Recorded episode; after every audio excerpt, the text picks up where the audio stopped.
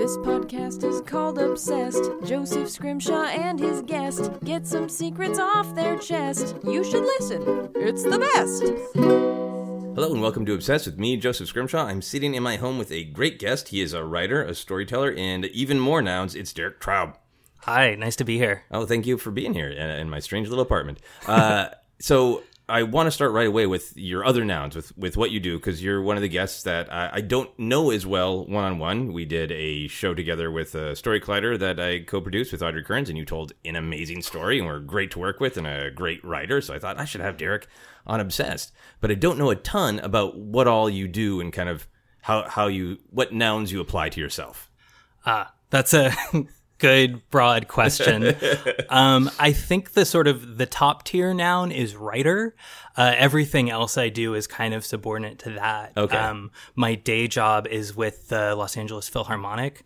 And I've been a writer there for about eight years. And I started as their grant writer. And then my role just kind of evolved into doing all kinds of different types of writing. And now I sort of characterize my job as in-house journalist for the LA Phil. so That's really really cool.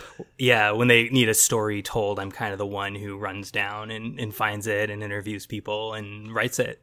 Was there like a specific moment where you were like writing grants and somebody was running around the LA Phil and going, "We need somebody to write something else." Hey, how about you, grant writer?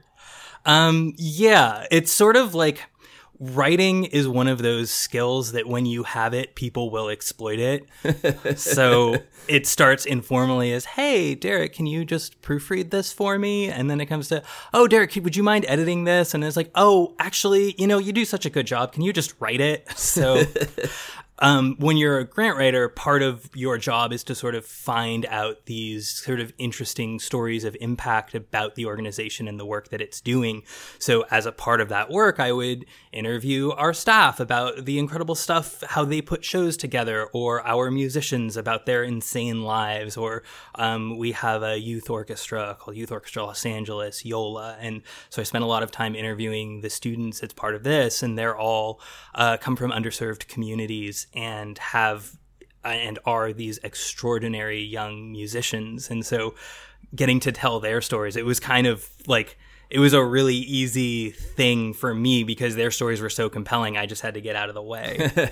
yeah, it seems like grant writing is uh, a mixture of the sort of technical, right? Because you are giving lots of information uh, in numbers, right? But it's also you're totally selling why the community needs this and why it's vital and how you're fulfilling the mission. So all like those kind of romantic storytelling. Exactly. It's really, yeah, it's this balance between like following a recipe basically because uh, foundations or whoever you're writing the grant for sort of lay out all these specific questions they want answered. So you're just, you're hitting all of those and it's a very perfunctory way, but then you have to step back and make sure that all these little individual details you've put together tell a larger story. Okay, yeah. And you wrote a book about the whole history of the LA Phil, right? Yes. So our centennial season, our centennial year was 2019. And so, uh, kind of at the last minute, the institution decided, oh, hey, we should write a book. and it was so last minute that they couldn't legitimately ask a real, uh, like, scholar or author to sit down and write this thing. There was like two months, and it was like, Derek, you write really fast, and you know a lot of these people already. Why don't you write it? So Are just like walking down the hall with a coffee and somebody yells out of their, their office, Derek, you gonna write a book? I mean, not literally, but pretty close. Like there was a meeting request that came, in, Okay. and then they kind of cornered me and said, "Derek, write this," and I was like, "Sure, yeah." And I worked on uh, a, actually a. It wasn't just me; it was sort of a close knit little team of writers and creative uh, people within the organization who put this project together, and it, it turned out super cool, and we're super happy with it. Okay, cool. I have to ask you a dumb question then. Go ahead. Uh, so I, you know, I mostly lived in Minneapolis, Minnesota, visited some other places, and then moved to Los Angeles because those are, those are my two cities of note, which will probably come up in this podcast.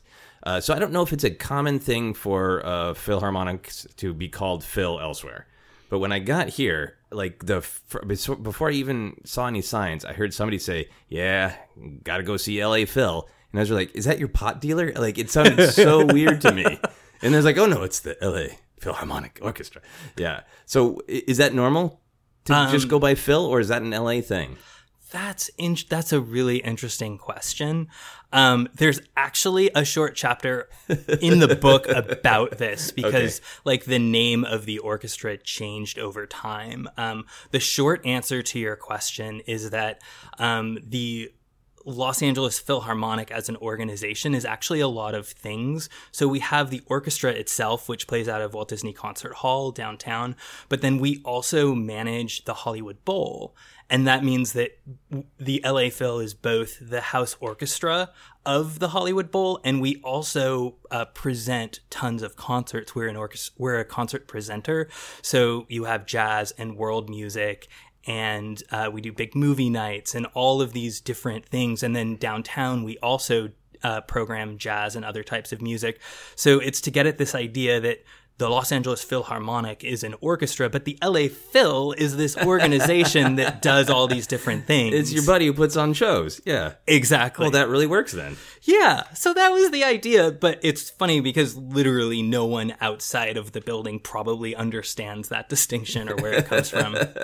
So you dug up some real history for everyone. Yep. All right. Well, th- that's a, a good dovetail into your actual obsession, which I'm so excited to talk about, which is just sort of the city of Los Angeles, right? It's uh, its history and its culture and all those things. Uh, so you told me a little bit when we were discussing this over email that you are, are native to Los Angeles, moved away, and moved back. So I kind of want to start with that and and go back to your youth and just what your initial experience of Los Angeles was and what you thought of it. Oh, interesting. So I grew up on the west side of LA, and uh, you know, Los Angeles is an enormous city, and I kind of had this sort of uh, somewhat sheltered childhood growing up in like a nice kind of um, suburban side of Los Angeles. And then I went to college at UCLA. So I kind of spent my whole life kind of in this bubble of LA. And then as soon as I graduated from college, I just wanted to be anywhere else, just try something else. Okay. So I moved to New York and then to Washington, D.C., and spent kind of some formative years in my 20s on the East Coast. And then, for various life reasons, ended up back in Los Angeles about 10 years ago. And um, I thought it would be like a couple years, move back home, reset, and then take off to the next place.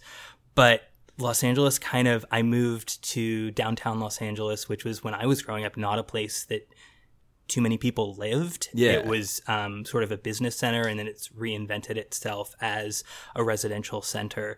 And so I fell in love with Los Angeles in a completely different way. And so I have kind of a new understanding of the city and even the boundaries of what defines the city Yeah. have changed to me the sort of the geographic and the center of it um so anyways that's kind of my journey Yeah. Uh, so, uh, and I want to touch on, on a lot of that, but just going back to when you were first here, uh, like me growing up in Minneapolis, Los Angeles can be like a faraway magical place where important things happen. And if you, particularly if you care about the entertainment industry or other large industries that are based here, because it is, you know, uh, a city of many industries um, and a large metropolis where many important things happen that affect the rest of the world. So you can have this very romantic, both positive and negative LA. Like it's uh, so hard to even imagine with the palm trees and the blah blah blah. Did you have any sense of that being in the middle of it, or was it just the city you live in and you didn't absorb how much the rest of the world has opinions about Los Angeles, whether they've been here or not? I had no idea at all um and i have a lot of friends who grew up here and have never left and they don't understand that LA is a bubble and that the rest of the world isn't like here. Um, yeah, I had no clue. And I also, because I experienced a lot of these things that other people saw in film and TV first. So I sort of knew what they really were. I knew what people have these romantic visions of Hollywood, and then you get to Hollywood Boulevard, and you're like, ooh, that's kind of gross. Not to be unfair to Hollywood, it has wonderful, amazing things, but the streets are really dirty. And so I grew up knowing that. I knew what it was like to go up to Hollywood Boulevard and not Hollywood Boulevard today, like Hollywood Boulevard 20 years ago. Yeah, when it was in a little r- rougher shape, right? Mm-hmm. Yeah, yeah. And I mean, I, I think that's a, a was a fun thing for me to come here as an adult and really able to process contrast of fantasy and reality and, and coming from a comedic uh, perspective enjoying that and going like wow there's dean martin's star i'm a fan of dean martin there's also a mystery fluid on it that could be anything Mm-hmm. Right. and you, it's that immediate mixture of the honest like romance of stardom and the reality of we're all humans Totally. and this is a city that people live in Yeah. Yes. Yeah. Cool. So when you were living here, uh, I, I have found a thing that people who have never been here don't uh, maybe don't fully comprehend is how sprawling LA is, and that you can still be in LA, and then it can take you an hour because of traffic and because of physical distance to get from the west side to the east side, or even longer. So it's you- you're able to grow up in Los Angeles and just stay in your area. Exactly. So when you were growing up here all the way through your twenties, did did you go places in Los Angeles, or did you literally stay in the West Side because you can all of the amenities you would ever want? You know, grocery stores, movie theaters, they're all available in each pocket neighborhood, right? Totally. Um, as I got older, I got bolder. I remember um, when I was like 16, I first had my driver's license, and like my best friend and I found out about this record store in Echo Park, which couldn't have been, which is funny because Echo Park is now five minutes from where I live, and I'm there all the time, but it couldn't have been a further world away. And we drove down Sunset Boulevard all the way. It's like a, Steve Martin in one of his stories calls it like a monopoly board in reverse. Like things just get cheaper and cheaper as you go along. And so we end up, we started at like 9,000 Sunset and we ended up at like 3,000 something Sunset at this Yeah. record store called Destroy All Music. And it was a super, um, like this was not a neighborhood that kids from the West Side were normally in. And we Okay. get out and we feel like we're in a different world and we go in this record store and it's kind of amazing. And it, you know, long since gone. And I looked up the address a couple years ago and it had become, I think, a vegan yogurt shop. and it's like, okay, yeah, city's changed a little bit. Yeah, a city in transition. So when you left, was it really like uh, the way other people come to LA where like I need to see more of the world. I'm going to go to Los Angeles or New York or London and you were like I've seen enough of Los Angeles. I need to go somewhere else. Exactly. I had this really sort of naive understanding. It's like I've figured out LA and now I realize that like I've lived here like on and off for 30 years and I still there are places I'm not aware of. But yeah, I had this sort of yeah, view that a lot of people I think have at that age of like 19, 20 is like I'm going to go do just be anywhere else. Okay. And you said you went to New York? Yes, I did a year of grad school in New York and then uh, decided I didn't want to be an academic. um, and then I ended up working in Washington, D.C. in government and nonprofit. Okay. So when you were out of LA, did you develop different feelings about it? Did you be did you miss it or did you start to develop any sort of negative feelings about it from the outside? Oh, interesting. Um, I. That's a really good question. Yeah, I came to appreciate things about it that I never appreciated, like Okay. good weather 365 days of the Yeah. year. And I, I like the cold. I like winter. It's such a novelty for me. But like, I would, when I was living in New York and I would come back in January and it was 70 degrees and like it was just so refreshing and nice to get that little break. Yeah. Um, and then, yeah, I really, and it's also funny because growing up, I always considered myself like super uptight. I was very serious and, um, or just kind of like, uh, took myself a little seriously. And then I moved to the East Coast and everyone was like, Derek, you're so laid back in California. and I realized I was just maybe on the wrong coast. Was this because you weren't like what were you doing that was laid back? Do you were you like not yelling at cabs? I don't know. I, that's a terrible New York stereotype, but Yeah, there's no, but there there's a gruffness to the East Coast that I was just shocked by when I got there. And you know, California, you walk into your coffee shop and they've never these people have never met you before, and they greet you with a smile and a "How are you?" and "How's your day?"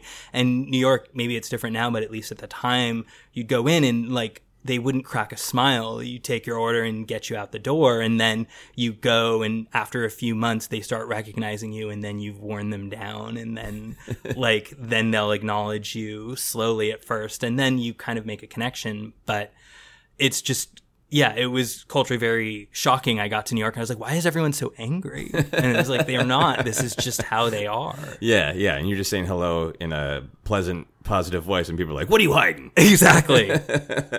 okay, I can understand that. So, did you take any negative? Um, did you get negative responses from people when you told them that you were from Los Angeles when you were living in other places? And and if so, what what were the kinds of responses? Oh, yeah, absolutely. Um, people will not hesitate to share their opinions on LA with you. Um, I was in, well, I was in academia at first and like in the classics. I studied ancient Greek and Latin and you would tell people from these sort of hoity-toity East East Coast schools, that, "Oh yeah, I did my undergrad at UCLA," and they'd be like, "Oh, well, Berkeley's a good school," and it's like, "Well, f you."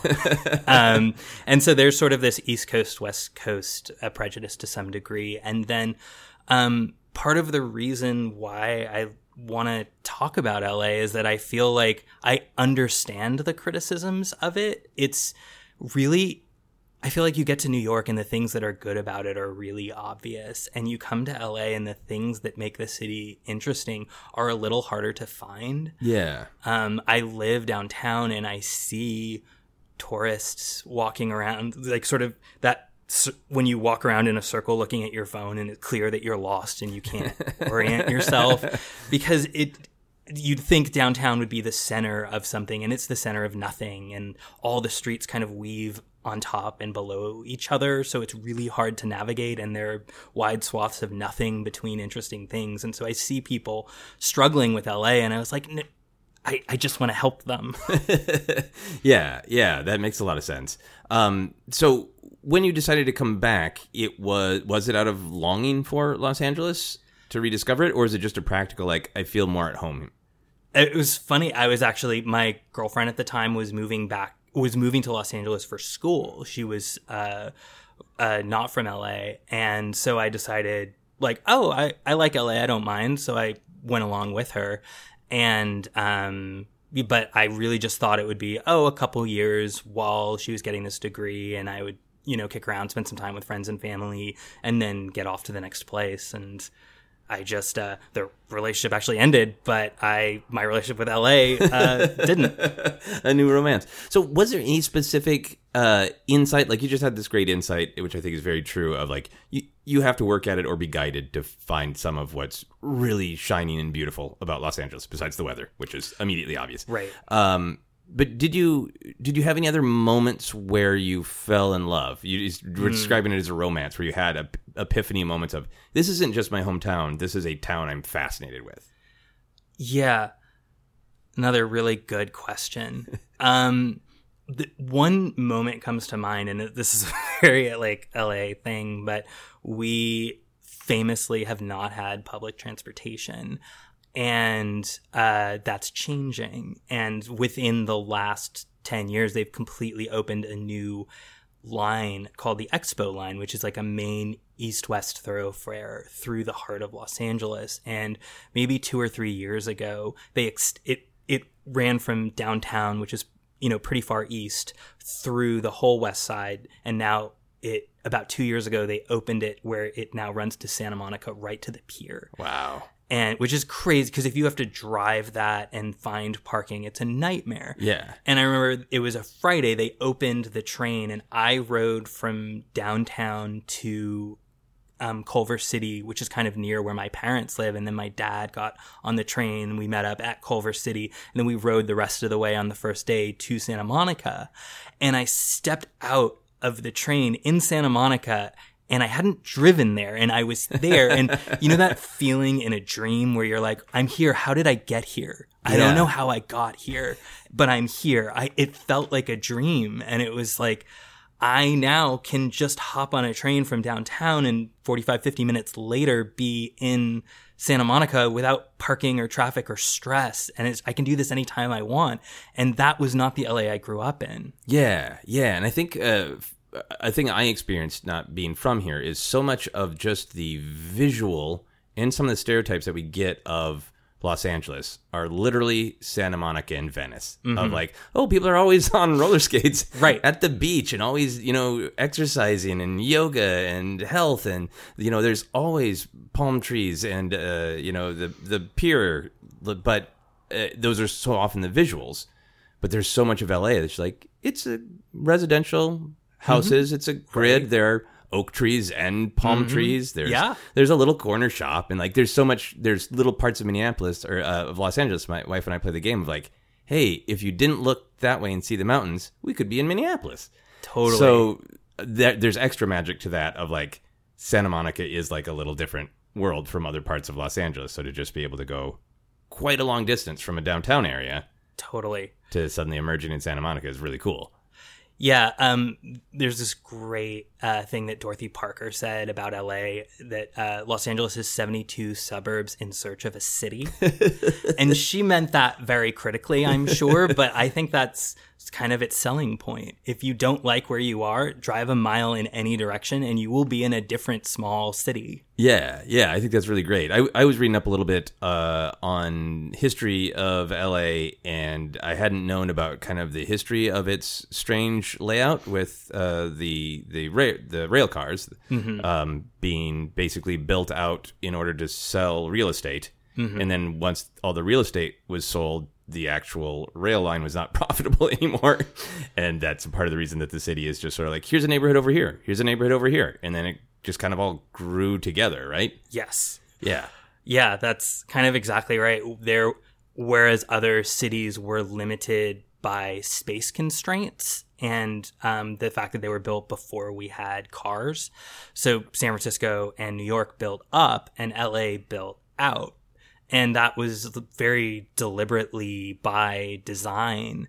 Part of what I had to research for this LA Phil Centennial History book is the history of LA in the 20s. And you have the Chandler family, who were the LA Times uh, moguls, but they were also real estate moguls. And it's like hard to comprehend how much power this one family had. And Yeah. literally, they would buy up yeah these these tracts of land places including hollywood all the way out through the valley and they were just orange groves and they would send roads there and send transportation there and send water there and then suddenly it would be developed and they made unbelievable amounts of money. So and they were yeah literally they shaped this city Yeah. that we all now live in and try to get around as best we can Yeah, like for people who play board games where you, you play the kind of board game where the players make the map Mm-hmm. together and you just you get this tile and you have to lay it. Yep. like, and I you know, again coming from Minneapolis and I think a lot of places in the Midwest, a lot of places in the world, it's absolutely based on resources. Minneapolis radiates from St. Anthony Falls because it powered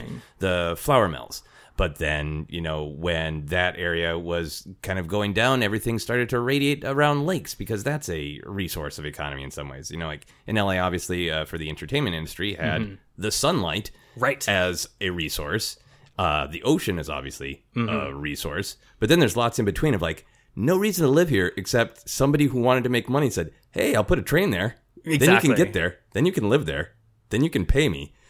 Uh, so yeah, I think that there's something about the uh, the feeling of LA that uh, of the Dorothy Parker quote about it's a bunch of little cities that just we'd have no elbow room between each other, and we're mostly all a city, you know. right exactly But it, I think that specific idea is um, why there why you can feel a lot more community in LA when you live here than when you drive through here Oh, because people don't yeah. realize like well if you just if you live here you'll start to see the specific flavor of your community and your grocery store and you know the movie theater that you can walk to and all that kind of stuff and that idea of like hey there's no walking in LA well yeah Right. if you're in Hollywood and want to get to Santa Monica you are not going to walk Right. but if I want to get any basic need met I can easily walk to do it and go a very long time without a car Totally. Yeah. Yeah. There, because I live and work downtown, like my car sits for days at a time without me driving it, which is like, yeah, I feel like every American city kind of, or every city probably has its drawbacks, the things that make it hard. And if you can find a workaround or find a way to live with that, those things, you'll be really happy there. And Yeah. LA, it's the traffic, it's the getting places. And if you can figure that out, like, yeah, you can build a really happy life here. Yeah, yeah. So uh, you were talking about um, having to study or getting to study uh, LA history for the LA Phil book. Do you have a particular favorite era of history or angle of history? Because there's there's so much that built the area, right? There's an oil boom. There's the Right. entertainment industry deciding to come here. There's you know in West Hollywood, there's a history of both the mafia and uh, gay people uh, making you know a home.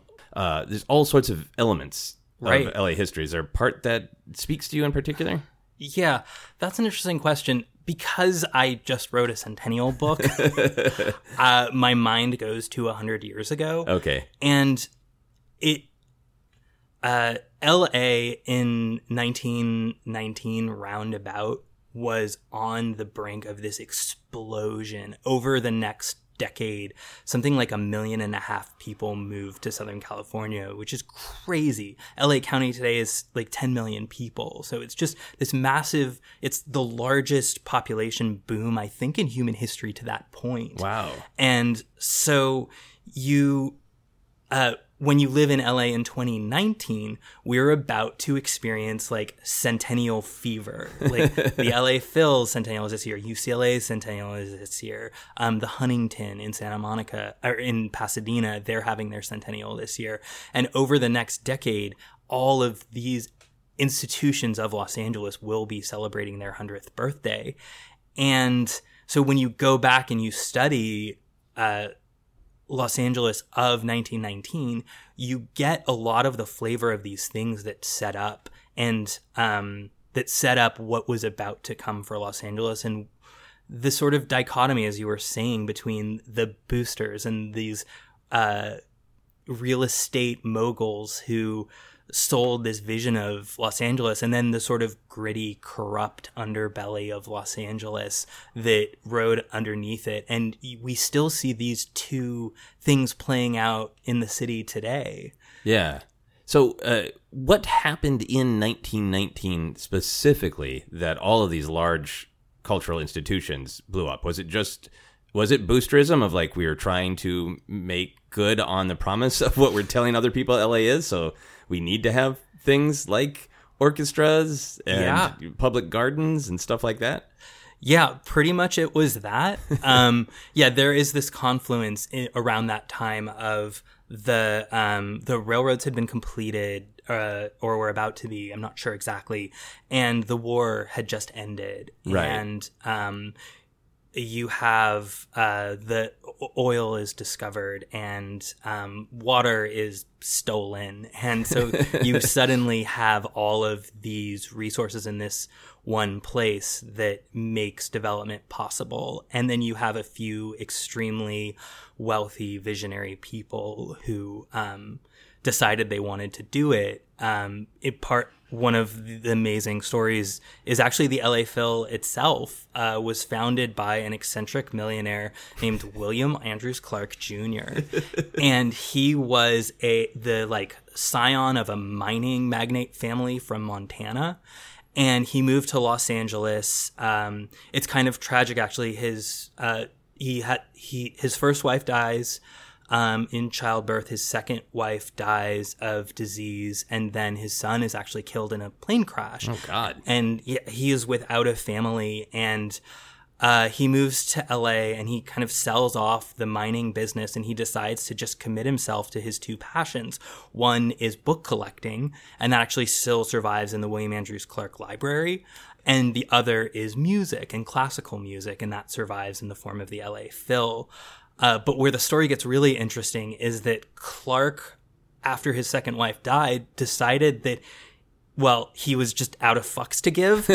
and so he was bisexual or gay, and he just decided to live his truth unapologetically. And there actually was already an orchestra in LA, the Los Angeles Symphony, and the old money of the Los Angeles Symphony wanted nothing to do with Clark because he was this misfit, this Montana uh, mining uh, bumpkin who also led what you know is described as a quote nefarious lifestyle which is code for something Yeah. and so clark just goes and he founds his own orchestra um, pays for it himself and it's so much better than the los angeles symphony that it just puts the los angeles symphony out of business two years later and yeah and the rest is history All right. Yeah. Good. The nefarious orchestra survives. Yeah. Yeah, that's exactly. awesome. yeah. lesson. That's a that's a thing that has struck me both going to cultural things and reading up a little bit how much of LA is shaped and I'm sure other places but but it has a specific kind of resonance uh, in LA because it's still obviously going on with lots of rich people making choices that so many things are just eccentric millionaires of why do we have this thing? Mm-hmm.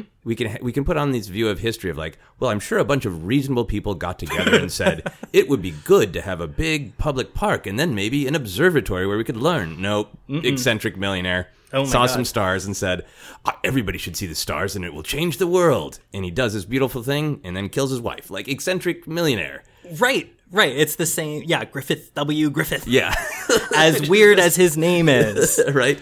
Just unbelievable. Uh, and I was reading about the Getty as well, mm-hmm. about how that was also just like a guy who alienated his entire family, Yep. but was entirely rich and was just kind of obsessive about collecting art. And was like, I, I don't know. I don't want to get rid of it. I don't look at it. I don't even really like it. I don't even know why I collect it, but here's a bunch of money. Figure out where to put it. right exactly Eccentric millionaire. Right.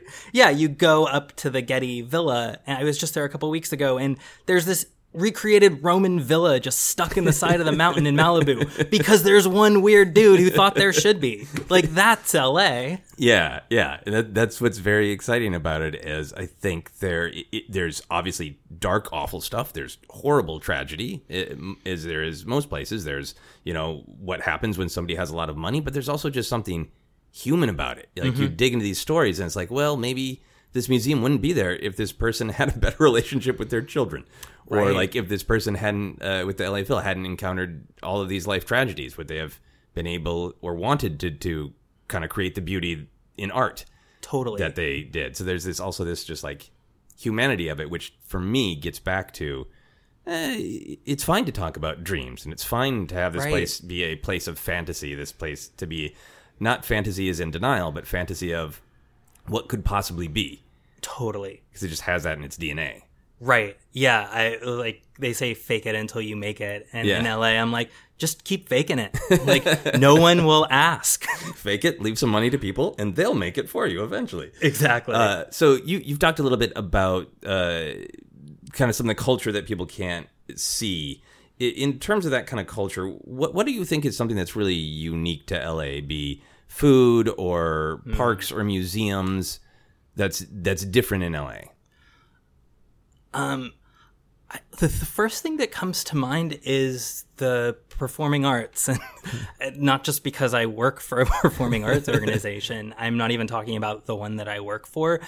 Um, the bar to entry is just really low in LA, and like you get a few friends together in a 99 seat theater, and you've got an improv troupe with its own show, and so I um just I'm I go out like five or six nights a week. Not because I love going out, just because there's so much to see and so much to do. Yeah, and um, I have been taking classes and enjoying shows at a um, place called the Impro Theater, which is one of the many improv schools in Los Angeles. But they're up on the second floor of a strip mall, and you wouldn't. I I, I love bringing friends to shows there because they look at me like, "Where are we going?" It's like next to a vape shop and above a tanning parlor, and you walk Theater. exactly, and you walk in and they do narrative and genre based long form improv. Um, they have like a Star Trek inspired show and a Twilight Zone inspired show and a Sondheim inspired show, and you see the most exceptional theater and the most talented actors and they're in a strip mall and Yeah. it's like they're doing shows four nights a week and you can just go and be blown away and i feel like yeah i have to go out every night because i'm going to miss something that will never happen again and yeah that's and that's just everywhere in la yeah. So just the volume of things to do if it's you you like my, my friend organizes a uh, taco truck crawl you know Yeah. which is something you can do. Or if you like you really love specific kind of movies i went to a uh, almost sold out screening of david lynch's mulholland drive on monday at 10 a.m you know like it's like it's not any one thing you mentioned be, somebody could say and they would be right. Well you can do that in another city but i think there's something about the volume of it Yes. and there is something about the real contrast between um, what people might perceive from the outside. Like when I first got here, the uh, the Nerd Melt showcase uh, Right. was you know Nerd Melt showroom was like the epicenter of alternative Right. Mm-hmm. comedy, radiating out to the world. So in Minneapolis, you know, people knew all of these different acts. They knew you know Dan Harmon's podcast. Right. So when I was just visiting, I'm like, I'll go see that, and like it, it- what? It's I knew I was in the back of a comic book shop, and I frequent comic book shops, yeah. but like there is nothing fancy or special or nice about this space at all. You know, like uh, you can hear people flushing the toilet during the podcast. There, one of the unique things of that theater is there was a large community of crickets. Yes. So if you ever had a quiet moment in a comedy show, you would immediately hear crickets like it was a fucking Warner Brothers cartoon and they hated your show. I kept going to show after show and doing shows and people would wait for the cricket pause cuz the crickets would always get their laugh in. Yep.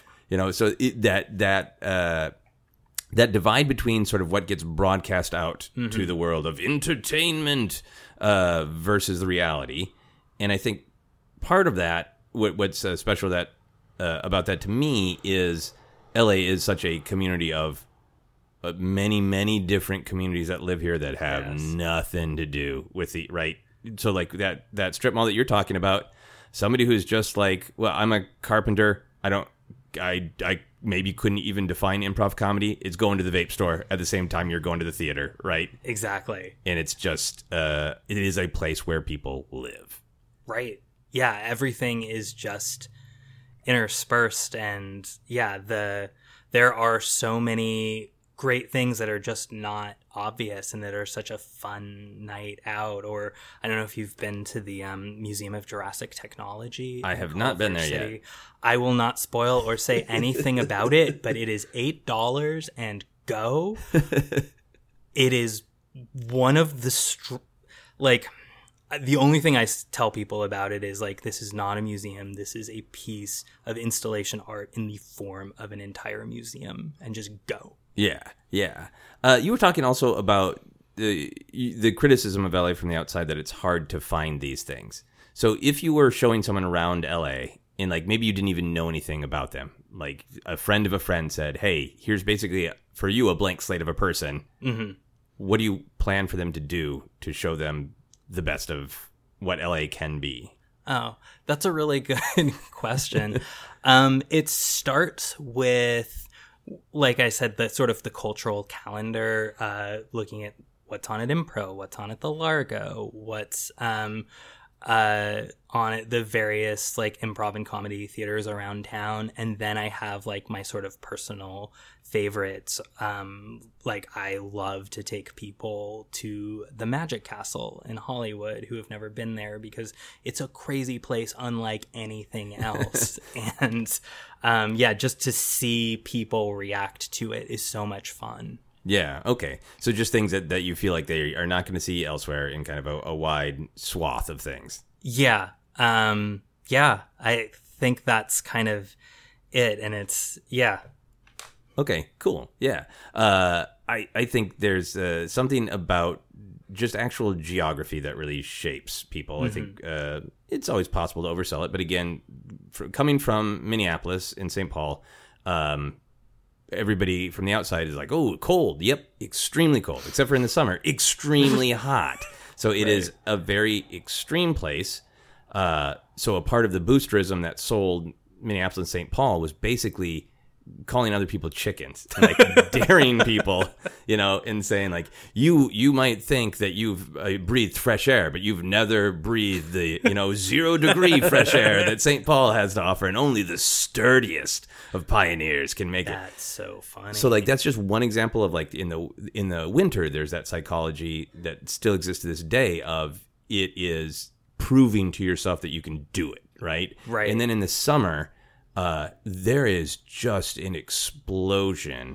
Uh, you know, it you take that the stereotypical energy of the last day of school for like a sixth grader, and that's the entire community in the summer because we have all of our outdoor festivals. Then we have a large theater festival. You know, we have a just go outside and eat ribs festival, rib fest. Like you do everything. You know, there's the state fair and the Renaissance festival. and You do everything because this is these are the months where you can really be outside Totally. in some amount of, of comfort.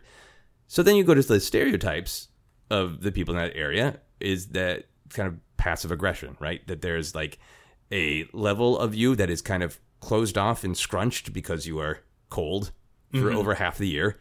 And then Mm-hmm. Right. underneath there's something boiling That's really ready to get out. And like to me, uh, those those are generalizations, Mm-hmm. but there's a match to the geography, to the weather, to the psychology. Yeah, absolutely. So I was curious if you accepted that premise, what you think the the psychological, sociological impacts of the actual geology, the climate of Los Angeles might be. That's interesting. I think it plays into both sides of the positive and the negative. When like LA invented noir and noir is really rooted in this existential dread and I honestly think part of that comes from you there are no seasons, there are no changes. So if you're in a good place, great. But if you're in it not, there's nothing to wait for. I lived in like when I lived in DC, like that first like Saturday when like it was above cold and like everyone goes out to the park in shorts and flip flops and frisbees and hacky sack and everyone's loving it. That doesn't happen here. It's not like, oh, it's the first day we can go to the beach. It's no, you can go to the beach 52 weekends a year. it's perfectly fine. Um, so, and then the other side of it is if you go back and you look at all those boosters and the ads of people trying to get people to Los Angeles, a lot of them were targeted at people in places like Minnesota and Kansas and Nebraska who were dealing with extreme elements, who perhaps were unwell, who had tuberculosis or whatever it was. And it was come to California and our climate will heal you. Yeah. There was this real belief that the dry, temperate climate would extend your life. So you had like droves and droves of Midwesterners coming to LA as like this fountain of youth. And Yeah.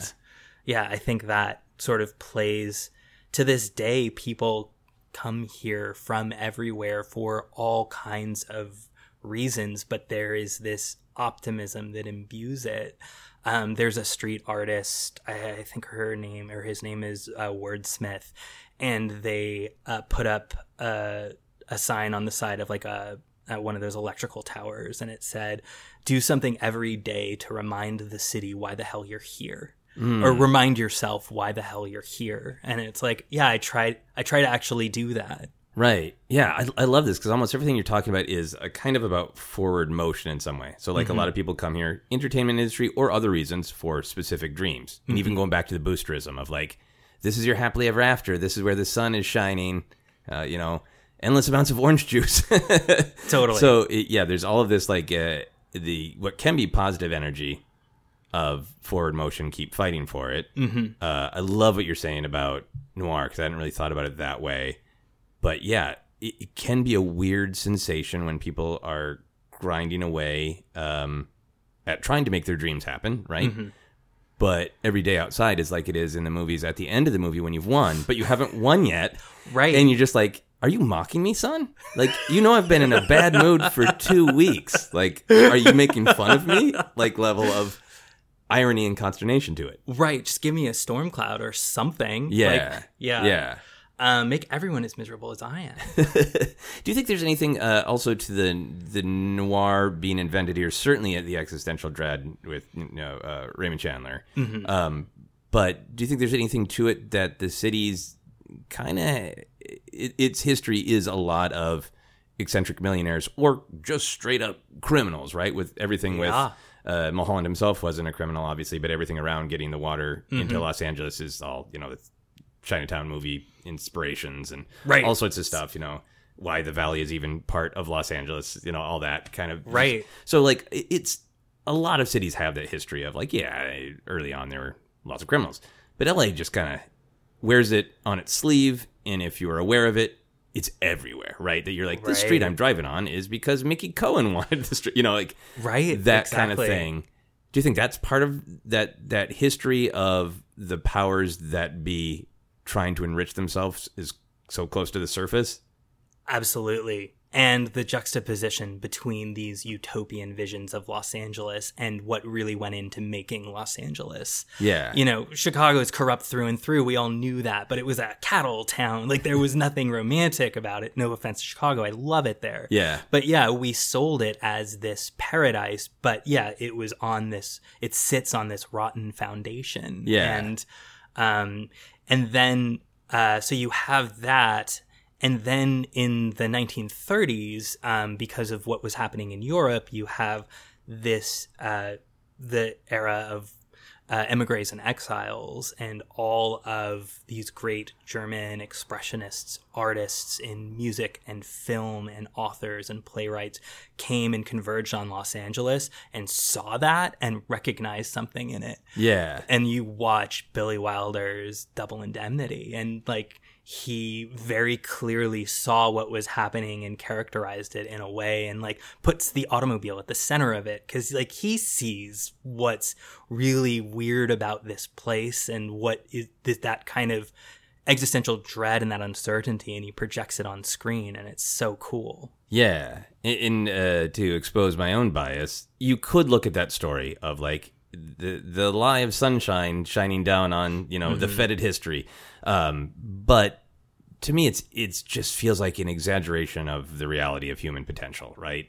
Of like, yep, there's a lot of seedy, weird criminal stuff, uh, but that doesn't invalidate somebody who like comes here because they really want to create art. They make it work, and Right. they ha- or like you, you're having a you're you're living a, a really good life, right? You seem like you really enjoy your job. You work for a, a great institution, and the fact of anything weird in the history of the place doesn't change that you are actually living the life that the boosters tried to sell you. Right, of course. I'm thr- yeah, I'm actually third generation Angelino, so like yeah, we bought in early and like have just committed to it. Um yeah, I love th- learning the kind of sordid history of the city and um, all the different aspects that went into my organization over the last hundred years and its ups and downs. Yeah, it makes me love it all the more because I'm I'm just genuinely fascinated by Yeah, yeah. the city. Going back to climate uh, and what you said early on, when you, you you thought that you were maybe a little serious as a person, you go to New York and everybody thinks you're super laid back, Right. California surfer dude. Right, exactly. Do you think that growing up in the climate here, growing up in the constant sunshine, how do you think that did shape you? What do you think that truth is for you?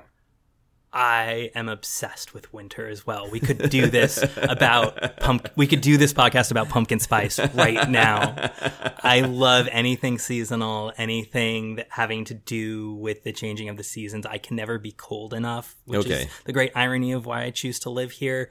Um, I yeah, I love winter so much. I I try every. It's dirt cheap, but also I love winter, so I travel to the East Coast every January. Um, and I think that is absolutely a product of me coming from this climate and cold being such a novelty to me. Yeah, yeah. Do you feel like you, in in terms of your actual personality, do you feel like you are laid back? Do you feel like the people in New York were right, or do you feel like it's more complex than that? Uh, it, it's like the the Neil Diamond song. I'm not really this thing. I'm not really that thing. Yeah, Um, yeah, I'm kind of caught, I think, between the two, and so I, I'm more, I, th- I have a lot. I need a. I have a day job that I love. It's a nine to five. I go. I clock in. I clock out. I cannot tell you how many people I know in LA who cobble together 50 different things and that's their job. Yeah. And I like think I think that's so admirable and I think it's so cool. I could never do that. like that stresses me the hell out. okay, Um yeah, but then uh I have friends in DC and New York who they work crazy hours and they wear suits and ties every day and like it's the grind and they hate it and they love it and I want no part of that either. so I'm kind of this weird hybrid. okay, that makes sense. Um, the question I like to ask uh, people on the podcast is: given all of your your your studies of Los Angeles and your fascination with it, has it ever affected a life choice? Your knowledge, especially after writing this book, have you ever had a moment where like, hey, I need to decide something career wise, relationship wise, and you're thinking back to something you- learned because of your fascination with LA? That's interesting. Um, yeah, I think it was my. I decided about seven years ago to move downtown. Uh, I was working downtown and I was actually living on the west side, which is an insane thing to do. It's a commute, yeah. Yeah, and I was spending 10 hours a week in the car and I was like I'm just actually I it didn't occur to me my brother who's in real estate and is like he just sat me down and is like Derek you're being an idiot just live downtown it's so exciting it's like there's a new thing opening on every block every day. Yeah. it's transforming. You're going to love it. You love being in real cities with access to public transit. Like this is where you're supposed to be. And i can't believe i was so resistant to it in retrospect. But i moved i've been living downtown for the last seven years and eh, i love every minute of it. And i maybe wouldn't still be living in la had i not chosen to live downtown because it's doesn't feel like where I grew up. It feels like somewhere entirely new. Okay. And it is the fact that it's going through a renovation. It sounds like that is uh, not a technical renovation, but you know what I mean. Oh yeah, Uh, uh, absolutely. Oh, A renaissance. Both, yeah. Uh, so it's it's that that sounds like it's really exciting you because you brought it up a couple times Mm-hmm. of that you feel like you are living in a part of LA that is old, right? I mean, Mm-hmm. a lot of those buildings are decades and decades old, right? yeah, Um, but it's also brand new. exactly. Yeah, my it's funny. Yeah, my I live in a building called the Subway Terminal Building, and yeah, it was the office building for the Red Car, LA's first subway. Wow. And they're actually the tunnels of the original Red Car are still down there, and I, off the record, I can admit to this. Some of the staff who no longer work there took me down, and I got to see the actual tunnels, and it's amazing. You see like these hand painted subway signs of like a hand pointing to the track, and it's just absolutely beautiful. And it's all condemned right now, but I hope they figure out what to do with the space. But then my building was is like loft housing that was renovated in 2008. So my place is super modern and really nice, but the bones of it are this building from 1925. Yeah. Um, so it's kind of I have both things in my home, and um, yeah, and that's all of downtown. It's it's crazy that you see huge, beautiful 20s and 30s buildings that are abandoned, and Yeah. then right next to them they're building these huge, brand new, modern construction towers, and it doesn't make any sense. that, like you have these buildings that no one's using, and you're building new buildings, and but it's all eventually they're all going to be developed and concentrated. It's just going to take a really, really long time. Yeah, I think that's another thing that, that sometimes it's hard to see about Los Angeles immediately. That as much as it is a place that has always been obsessed with what's the next big industry, how can how can eccentric millionaires come in and make money, uh, that it has retained a lot of its aesthetic from at least around hundred years ago. Right? There's a lot of things from the 20s, 30s, 40s uh, still around. Yeah, it's interesting. I was actually uh, I had lunch yesterday with this guy I call LA Phil superfan Lance. Um, LA Phil's superfan Lance knows literally everything about the LA Phil. Okay. Um, he's uh, in his 70s. He grew up in LA like I did, and he's just talked to everyone and knows everyone. And we were talking, and he said that LA in every decade has reinvented itself. And that's part of also the character of this city is this idea of uh, reinvention and renaissance and like everyone is like what's new? What's young? What's what's uh, the next big thing? And that's a huge part of it. But like everything with la it's a dichotomy. And you also now over the last 20 30 years people realize how much of la's history was kind of bulldozed and how much they want to preserve what's left of it. Yeah. And a lot of this actually came out of the movement in the late 70s and in the 80s after the fire to preserve the Los Angeles public library, the Central Library downtown. Yeah. And so LA's um, sort of uh, conservancy movement is uh, very new and it's preserving a lot of really cool things that you do get to see. Yeah, yeah. Like uh, I, I had a friend in town recently, and, and he's a fan of like uh, old movies, uh, you know, classics in particular. So I wanted to take him to a lot of stuff that was kind of old Hollywood. Uh, so uh, we went to Musso and Frank, which I really love, uh, on Hollywood. It's a hundred year old restaurant. It's also it's centenary. Yep. Um, and then you know, and, and we really enjoyed that. We ended up sitting by the grill where you could watch them cook the steaks. Uh, you know, and it has lots of very kind of old American food. I had Welsh rarebit, which you know you can't get Right. at other places or have people know what the hell you're talking about. And then like just down the block, uh, there's the Museum of Selfies.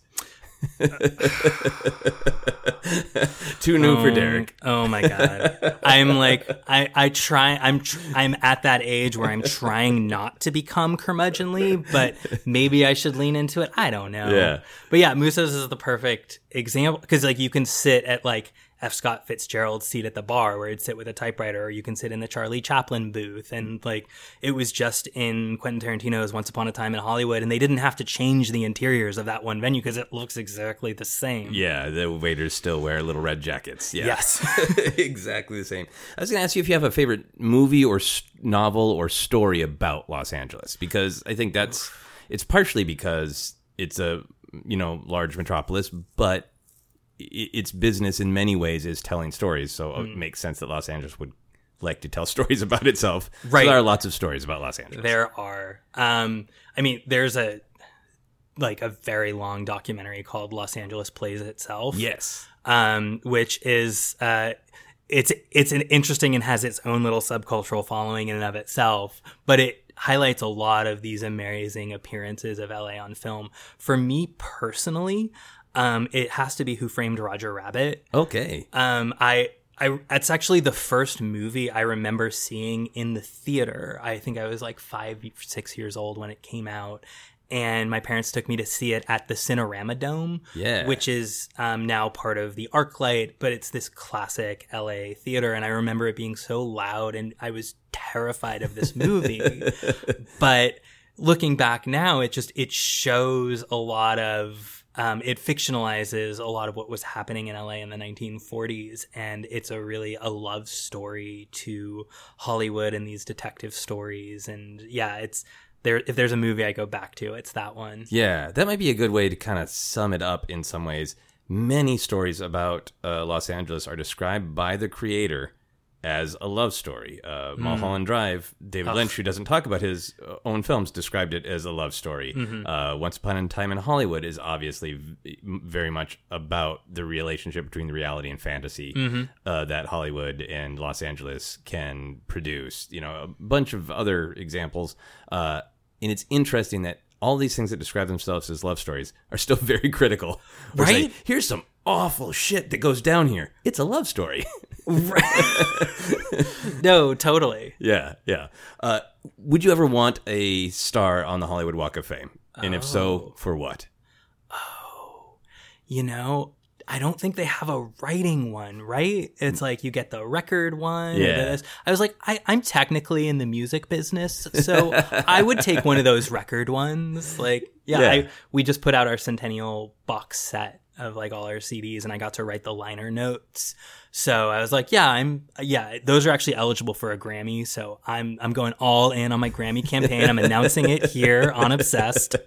That that's it. You heard it right here from Grammy eligible.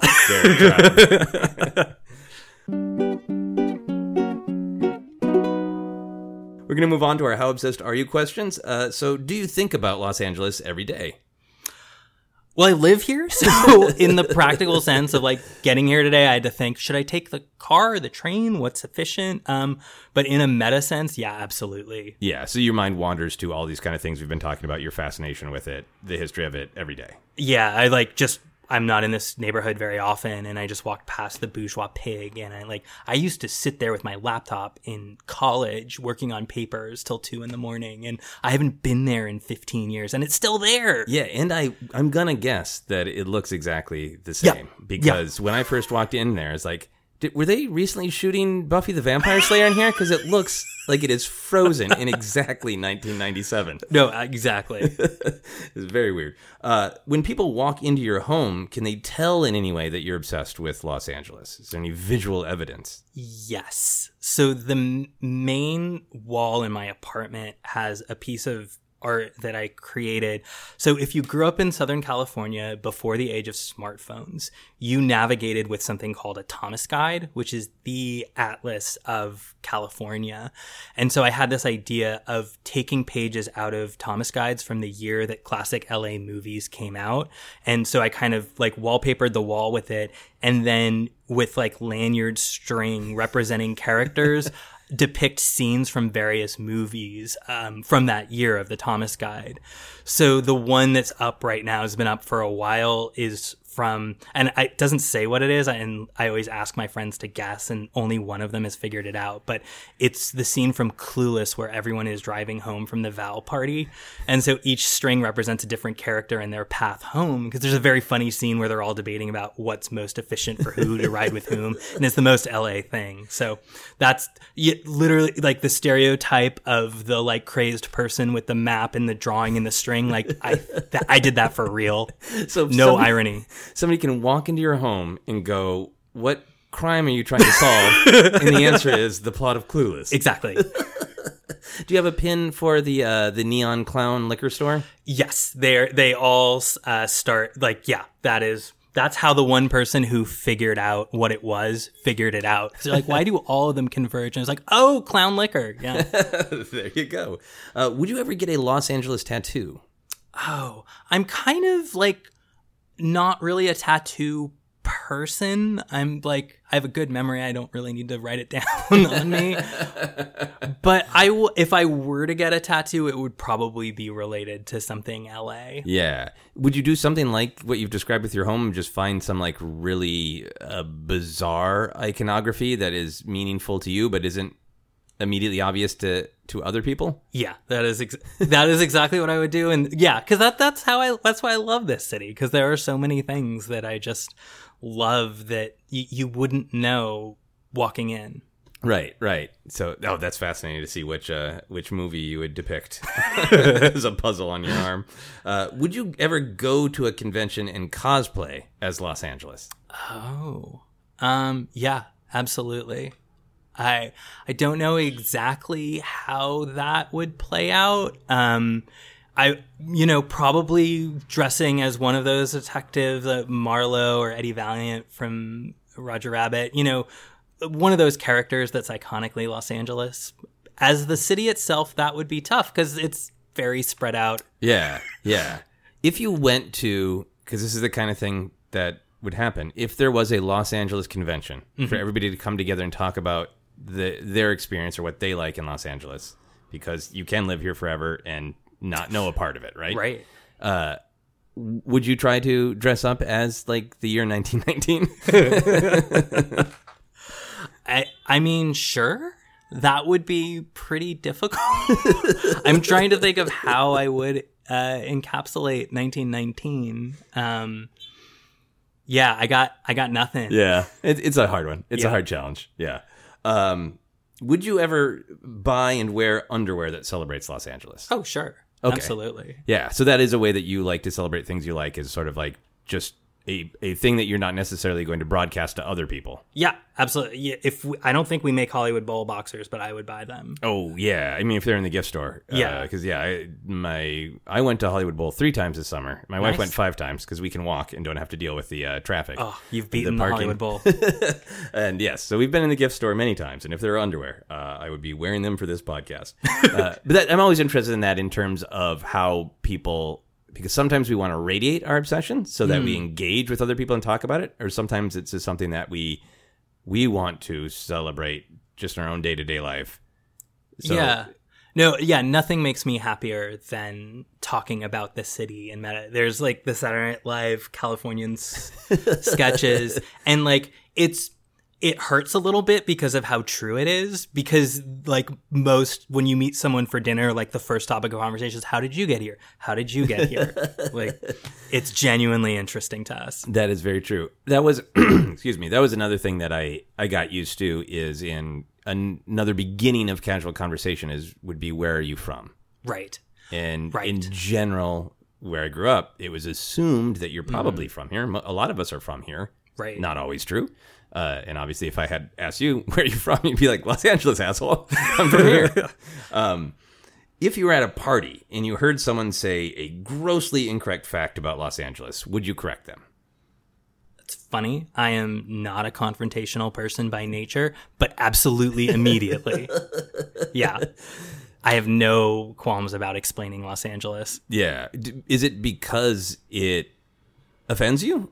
Or is it because you want to share? Or is it some of both? It's um I think it's that I want to share my love of the city and that I do believe genuinely that the city is not intuitive, that it takes a little time to understand. Right. And so I fundamentally respect and appreciate people who are like, I don't like Los Angeles because, and very often I'll have a response is like, of a reason why I don't think that's a legitimate criticism of Los Angeles. And then there are a lot of people who I'm like, yeah, uh, that's fair. I see your point. like it's genuinely not for everyone. Right, right. And that makes a lot of sense. Uh, I, I'm really intrigued by your answer. It makes sense to me that you would say, I don't want to be confrontational, but I have this information and I need to share it with you. Exactly. Uh, yeah, 'cause just working with you for the Story Collider, it was really clear that you were a person who was capable of great precision and that you were giving your story great thought. But you were also so open which makes sense to me for everything we've been talking uh, about you having a side of yourself that is like very precise and i'm going to figure out the most efficient way to get to this podcast Yeah. but not but also being aware of it so that you feel that you're still a little flowing and free like like the city itself Yeah, I'll take that. I'll take that compliment. Thank you very much. all right there you go um, would you name a child or pet after los angeles in some way Yeah, I would name a pet after like if I, I found a stray dog once. I live off of Olive Street, and uh, if I had kept this dog, I would have named it Oliver. um, I found its owner and gave it back, but yeah. So I I've almost named a pet after Los Angeles. okay um, if aliens were visiting earth and you got to greet them would you have them land in los angeles Ugh. I mean, well, no. Here's my reasoning. Um, if they were hostile, I would want them to destroy somewhere else. and if they're not, we already have 10 million people here. so, like, we don't need more people in LA. Okay, that's the the flip answer, but the serious answer is yeah, because I think you get a lot of the world by looking at Los Angeles. Yeah. Where would would you have them land anywhere specific physically? You've talked a lot about downtown. Would you have them land on top of one of the skyscrapers and just check out the view? Have you seen Independence Day? That's a bad idea. Um, I think I would start them in uh, the aforementioned Griffith Park. Yeah. it's, uh, there's an observatory they can look at home, and there's just uh, all of the great things about LA. It's it, this natural beauty and interwoven into this very urban environment. So Yeah. yeah, you get a good sampling of Earth by going to Griffith Park. Yeah, Griffith Park is a uh, a place that I take people in the Griffith Observatory in particular because it's got this obviously the observatory which has its own architecture and history and all that. Uh, but then immediately surrounding you is this immense forest and natural Right. area. But then stretching in every other view is city, city, city, city, city. Right. It's a very unique and weird, weird vantage point, and I think aliens would get a lot out of it. Me too. If you left the city limits and then you were trying to get back home to Los Angeles, but a bear was physically blocking your path, would you try to get around the bear to get back home to Los Angeles? Yeah. Um, bears don't bother me. The, the other thing that I mentioned did, that I didn't mention is like how great our hiking and nature is, and so I like my girlfriend and I on the weekends go as much as we can out to the trails and the San Gabriel Mountains. And I remember one time we were turned around because a bear had attacked someone, and so they had closed off that path. And then we just went to like the next one and went hiking because it's like statistically, your your your bears are not going to get in your business. You kind of have to provoke a bear. Right. So I'm like, yeah, we got bears. It's no big deal. You'd just be like, "Excuse me, bear. yeah. You're the symbol of California. You must just be greeting me, right?" Right, exactly. Yeah. That is a great rational response to bears. uh, I ask everyone to make a noise to sum up their obsession. What kind of noise do you have? I should have prepared for this. I don't know. I think like this is not typical for LA, but that sound of a hydraulic brake on a metro train, like tss, of like the doors closing. Yeah. Because like I love the metro. I'm the biggest fan of public transit in this city. It's I think it's changing the face of this city and making it so much more livable. And uh, I I love that sound of the train taking off and taking me where I want to go. That is a great sound. Yeah, and a great truth. Like even people who live here still make fun of the metro is just like mm-hmm. a reflexive joke about the lack of Right. transportation. But like, yeah, my Yeah. my wife works very far from here, mm-hmm. and many days she leaves me the car because she can get to work just fine, which I don't think used to be the case. Exactly. Um, I work at my office is in Walt Disney Concert Hall in downtown, and they're about well, in about two years, they're going to open a new metro station literally under the concert hall, and no one I work with has any idea how transformational this is and what it's going to do for people's commutes and where you can live, and it's like it blows my mind that no one cares. It's like they're building this crazy thing that's going to change Bunker Hill where we all work and it's going to make it this thriving center and nobody nobody knows and nobody cares and I was like in 5 years I'm just to be like it's amazing and I was like yeah, I told you. I feel like most people could grasp like, what if there was suddenly a magic portal underneath you? right. Uh, I ask everyone to rate their obsession uh, on a scale of one to ten, one being the lowest, ten being the highest. Where would you rate this obsession? Oh, um I give it like an 8.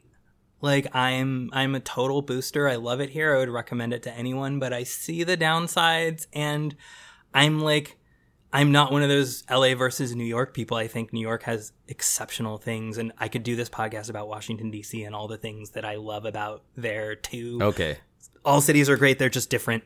yeah, I think that's great. Uh, but so eight, you get yourself up to an eight because you also have love for other cities, or what else keeps that at an eight? Also have love for other cities and then also yeah la is a pain in the ass sometimes Yeah. like and i recognize that And it is a giant, uh, giant city. It's struggling with many of the problems of giant cities, struggling with many of the problems of like our specific moment with a lot of uh, people trying to come in and build condos and apartments fast and clean up. And, you know, there are lots of, you know, yeah, there, there Yeah. are lots of uh, uh, uh, things to be uh, total boosterism. And then also like, yep, there are problems here like everywhere else. And yeah i've talked a lot about the development in downtown los angeles and how exciting that is but what i haven't addressed is that we also have the largest stable population of humans experiencing homelessness and they're not they're as much a part of this community as I am, of course.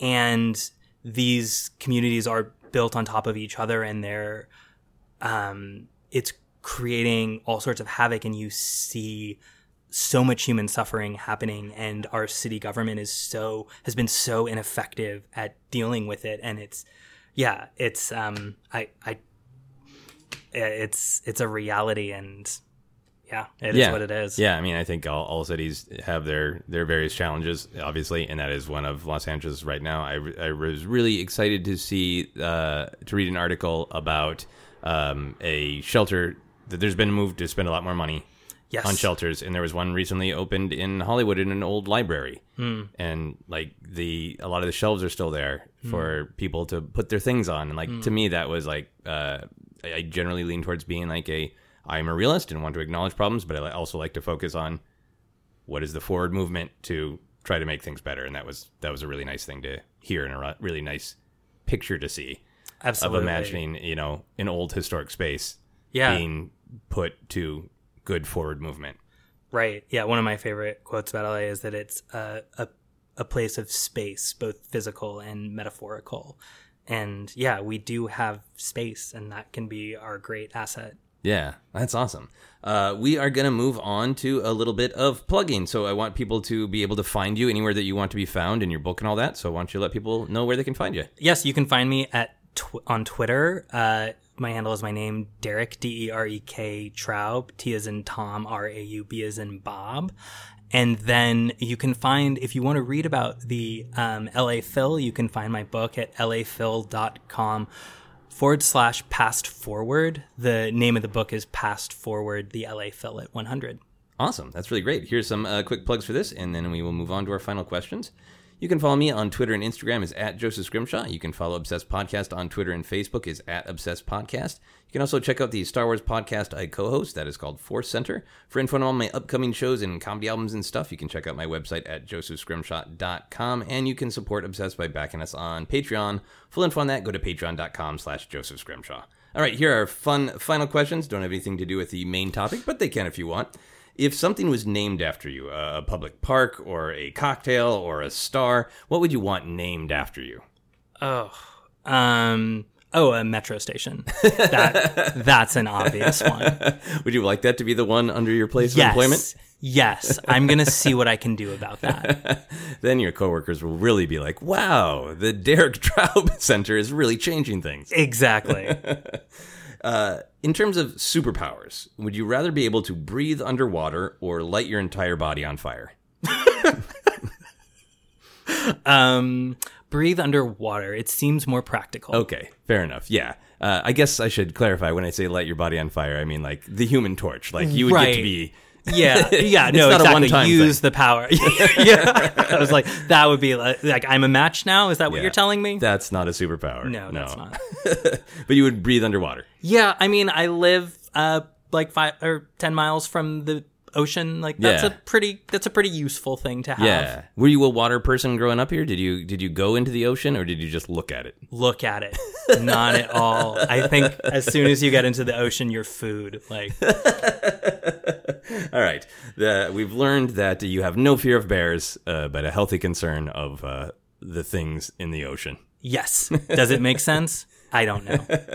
The final question for everyone on the podcast is what is happiness? Also, a great question. I I guess what I feel about happiness is either depressing or uplifting depending on how you think about it, but if your basic needs are met, you have a job that you don't hate that pays your bills and a comfortable home that you feel safe in and uh, um, relationships in your life that bring meaning, then I think you kind of wake up in the morning happy or not. Like Yeah. I just my happiness meter is just set pretty high. I wake up every morning excited to meet the day. And I feel like we sort of kind of define happiness in this narrow way that maybe limits people who don't have that and they they might not appear happy in the traditional sense but are.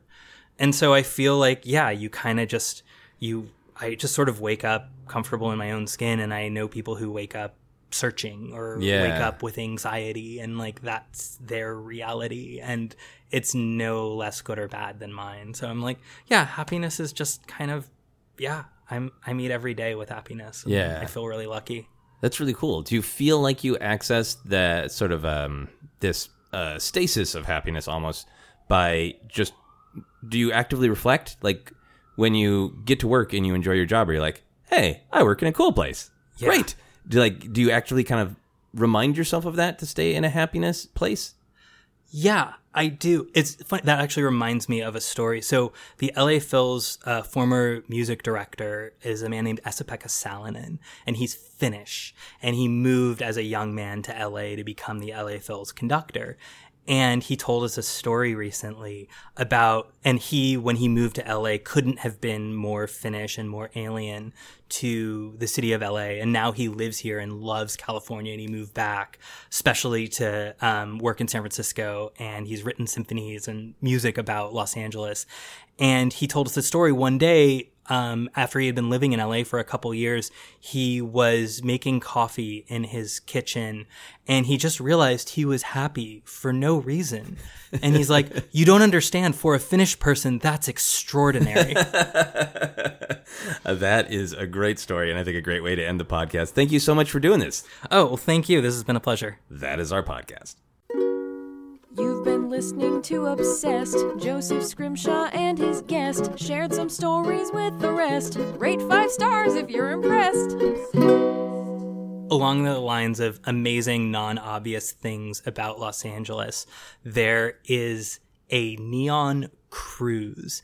And what it is, it's run by this guy named Eric Lynxwiler, who loves, if I love Los Angeles in eight, he loves Los Angeles in 8,000. And he gets a double decker bus and they go touring through downtown and through Hollywood on Saturday nights, uh, looking for neon. And it's really just him telling hilarious stories and jokes. And you're flying at night down Sunset Boulevard on this double decker bus and it's freezing cold and it's hilarious. And if it's only a few, it's like one Saturday a month during the warm months. And uh, yeah, I cannot recommend it enough.